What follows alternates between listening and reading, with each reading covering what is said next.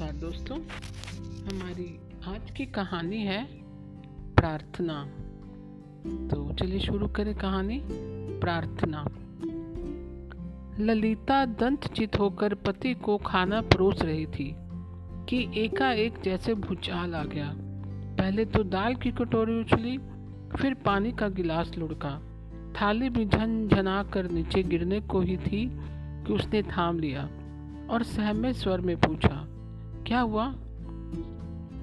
पति एकदम उठकर खड़े हो गए थे और उनकी आँखों से अंगार बरस रहे थे।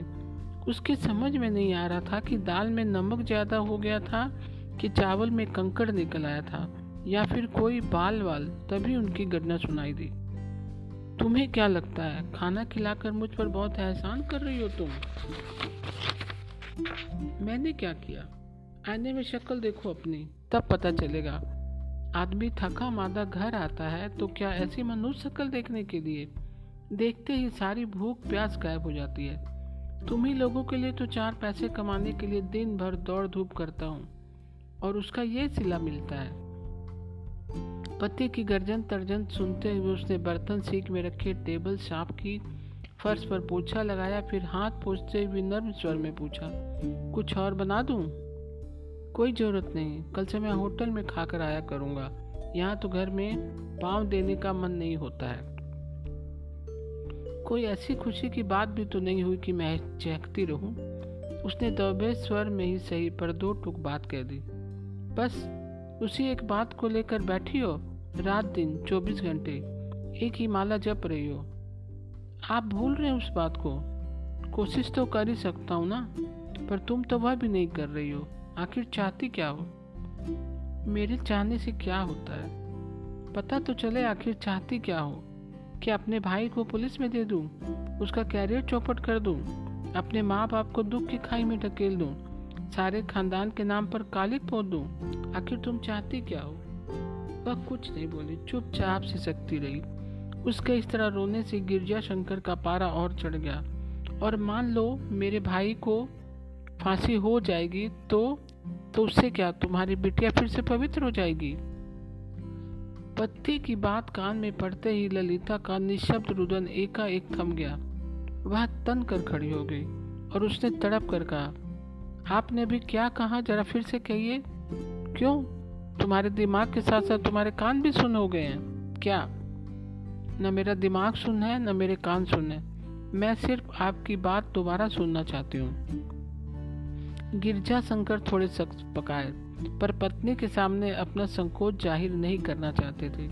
इसलिए बोले, अगर मेरे भाई को काल कोठरी हो जाएगी तो तुम्हारी बेटी का पवित्र फिर से लौट आएगा। मतलब आप ये मानते हैं कि मेरी बेटी अपवित्र हो गई है। अब वह नन्ही सी जान अपने तन मन पर घाव लिए गुमसुम सी कोठरी में बंद है। उसे डॉक्टर के पास जाने तक की इजाज़त नहीं है, और जिसने उसकी पवित्रता भंग की है चाचा भतीजी के रिश्ते को कलंकित किया है। वह पाक साफ़ और निद्रित घूम रहा है। अपने अनकीय अपराध की सजा मेरी बेटी भुगत रही है। ज़िंदगी भर भुगतेगी। और वह उसे भी पछतावा है, घोर पछतावा यह मत सोचो कि उसे सजा नहीं मिली है। जूतों से पीटा है मैंने उसे। मार मार कर अधमरा कर दिया था। इंजीनियर लड़का चुपचाप पीटता रहा। कान पकड़ कर माफ़ी माँगता रहा। अब तो हो गई है गलती। लड़कपन में हो ही जाती है। कई बार, पर इसके लिए उसकी ज़िंदगी तो तबाह नहीं कर सकते ना। ज़िंदगी तो मेरी बेटी की तबाह हुई है, और उस पर सितम यह कि हम किसी से कुछ कह नहीं सकते, डॉक्टर के पास जा नहीं सकते। खबरदार, क्यों डॉक्टर का नाम लिया? यह बात अगर घर से बाहर गई तो माँ बेटी दोनों को मैं ज़िंदा गाड़ दूँगा, याद रखो। ललिता फटी फटी आँखों से पति को देखती रह गई। उसे विश्वास नहीं हो रहा था कि यह वही व्यक्ति है जो कभी उस पर जान छिड़कता था, जिसने अनन्या को अपने हाथों में झुलाया था। कुछ देर के लिए कमरे में सन्नाटा छा गया। उस सन्नाटे में कहीं से दबी घुटी सिस्कियों की आवाज़ सुनाई दी। ललिता दौड़कर भीतर गई। बिस्तर पर ओधे मुँह पड़ी अनन्या रो रही थी। माँ को देखते ही उससे लिपट गई। ऐसे काँप रही थी जैसे उसने कोई बुरा सपना देखा हो। गिरजा शंकर कब दरवाजे पर आकर खड़े हो गए, उन दोनों को पता ही नहीं चला। वे दहाड़े। लड़की, दिन रात तुम्हारे सर पर सवार रहती है, इसलिए तुम्हारा दिमाग कुंद होता जा रहा है। इसे कल से स्कूल भेजो। स्कूल? हाँ परीक्षा नज़दीक आ रही है। कितने दिन घर में बिठा कर रखोगी? अन्नू, तुम कल से स्कूल जाओगी, समझी? तुम स्कूल नहीं गई तो मैं तुम्हारी मम्मी को गोली मार दूँगा। भयभीत हिरनी की तरह नंदिया ने पिता की ओर देखा और फिर माँ की छाती में दुबक गई। रात भर माँ बेटी इसी तरह एक दूसरे से लिपटी रही अनन्या बार बार कह रही थी, मम्मी, पापा से झगड़ा मत करो, वे तुम्हें गोली मार देंगे। फिर अब अकेले, हम अकेले रह जाएँगे। तो चाचा फिर, मम्मी, चाचा से डर लगता है। बेचारी लड़की, वह डर अब भी उसके मन में समाया हुआ था। शायद ज़िंदगी भर रहेगा। रात आँखों में ही कटी थी। सुबह थोड़ी झपकी लगी थी तो उठने में देर हो गई। अन्य ने ही उसे जगाया। कहा, मम्मी, मेरा टिफ़िन लगा दो। उसने आँखें खोलकर देखा अनन्या स्कूल यूनिफॉर्म पहनकर तैयार खड़ी थी। पिता की धमकी ने नन्ही बच्ची को डरा दिया था। गिरजा शंकर खुद बिटिया को लेकर स्कूल चले गए। ललिता दरवाजे पर मूर्तिवत खड़ी रही। किसी अशुभ की आशंका से उसका मन काँप काँप जाता था। बार बार सोच रही थी क्या उसे स्कूल भेजना ठीक था, पर मना करने का तो कोई सवाल ही नहीं था। पति लौटे तब भी वह दरवाजे पर ही खड़े थे। वे बोले, अभी कुछ नाश्ता बना लो, मैं लंच के लिए घर आऊँगा। आते हुए अनु को ले आऊँगा। उसने यथावत नाश्ता बनाया। पति को खिलाया, डर भी रही थी कि इस तरह गुमसुम रहने पर फिर डांट पड़ेगी, पर शायद वे जल्दी में थे, कुछ नहीं बोले। वे निकलने को ही थे कि फ़ोन गनगनाया, क्या? उन्होंने इतनी तेज आवाज़ से कहा कि मैं काँप उठी। क्या हुआ? वे फ़ोन पर ही बरस रहे थे। लापरवाही की हद होती है। जब उसकी क्लास ग्राउंड फ्लोर पर है तो वह छत पर कैसे गई? और गई तो किसी ने रोका क्यों नहीं? क्या हुआ? अनन्या छत से गिर गई है। क्या? वे लोग उसे अस्पताल ले गए हैं। जाकर देखता हूँ। मैं भी चलूँगी। उसने दबे स्वर में कहा, तुम वहाँ जाकर क्या करोगी? आप ही जाकर क्या कर लेंगे? जो कुछ करना है वो तो डॉक्टर ही करना है।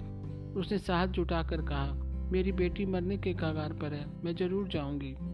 पर खबरदार जो वहाँ मुँह खोला, वह चुपचाप गाड़ी में जाकर बैठ गई। इस समय किसी तरह की बहसबाजी करने की उसकी मन स्थिति नहीं थी। दरवाजे में ताले वगैरह पति नहीं डाले।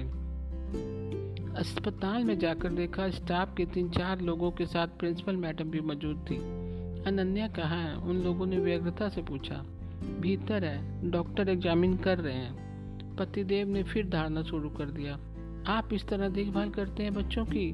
वह छत पर गई और किसी को पता ही नहीं चला। इतनी मोटी फ़ीस लेते हैं। धेले भर की भी सिक्योरिटी नहीं है। अगर मेरी बेटी को कुछ हो गया तो मैं पूरे स्कूल प्रशासन को कोर्ट में खींचूँगा। कह देता हूँ। ईट से ईट बजा दूँगा। उत्तेजना में उनके शब्द उल्टे सीधे निकल रहे थे। जब वे कुछ पल सांस लेने के लिए रुके तो प्रिंसिपल मैडम बोली, आप बोल चुके हैं, अब यह सुनिए। उन्होंने मोबाइल ऑन किया। अनन्या, तुम छत पर क्यों गई थी? मरने के लिए। मरने के लिए क्यों? पापा मम्मी को गोली मार देंगे। मम्मी मर जाएगी। चाचा फिर चाचा फिर, चाचा से डर लगता है। गिरजा शंकर ने मोबाइल छीनने की कोशिश की, पर प्रिंसिपल सावधान थी। उन्होंने उसे तुरंत पर्स के हवाले पर्स के हवाले कर दिया। आपको शर्म नहीं आई इस मासूम बच्ची की बात को रिकॉर्ड करते हुए? कभी कभी अनचाहा काम भी करना पड़ता है। पंद्रह साल से मैं इस पद पर हूँ। आप जैसे अभिभावकों से आए दिन पाला पड़ता रहता है। अपने बचाव के लिए कुछ ना कुछ तो करना ही पड़ता है। आप जैसे संभ्रांत घरों में क्या क्या पहले इसे संभालिए। सबका ध्यान एकदम ललिता की ओर गया। उसकी पुतलियाँ उलट गई थी। मुँह से झाग निकल रही थी। पीपल के पत्ते सा काँप रही थी वह। अनन्या की टीचर ने दौड़कर थामने ना लिया होता तो वो खड़े खड़े गिर जाती। पिछले पंद्रह दिनों से असहाय मानसिक यातना झेल रही थी। वह बेटी के तन मन की पीड़ा को मन ही मन भोग रही थी। पति के आवेग के कारण होठ सिल कर सब कुछ सह रही थी। पर आज के हादसे ने उसकी सहन शक्ति को तार तार कर दिया। उसके बेहोश होते ही एक हंगामा बरपा तुरंत स्ट्रेचर मंगाया गया। गिरजा शंकर चार पाँच कदम उसके साथ साथ गए। कहना चाह रहे थे प्लीज़ कुछ मत बोलना। पर फिर सोचा, अब छुपाने को रह क्या गया? बच्ची ने सब कुछ उगल दिया। हताशले होकर वे लौट आए। बरामदे में पड़ी बेंच पर बैठकर दीवार से सिर टिका लिया और आँखें मूंद ली। मन में जैसे एक अंधर चल रहा था, दिमाग पर कोई हथौड़ी चला रहा था। सर, एक मीठी सी आवाज़ कानों में पड़ी। आँखें खोलकर देखा, अनन्या की क्लास टीचर मिसेस थॉमस सामने खड़ी थी। डोंट वरी सर अनन्या ज़रूर अच्छी हो जाएगी। हम सब मिलकर उसके लिए दुआ कर रहे हैं। थैंक्स उन्होंने घुटी सी आवाज़ में कहा। आप भी दुआ कीजिए सर गॉड इज़ ग्रेट वह भलों की प्रार्थना ज़रूर सुनता है। आप भी प्रार्थना कीजिए सर वह भी प्रार्थना कर रहे थे। पर वह प्रार्थना क्या बेटे की प्राण रक्षा के लिए थी? तो दोस्तों, आज की कहानी आपको कैसी लगी? मैं कल फिर एक नई कहानी के साथ उपस्थित होंगी। तब तक के लिए नमस्कार दोस्तों।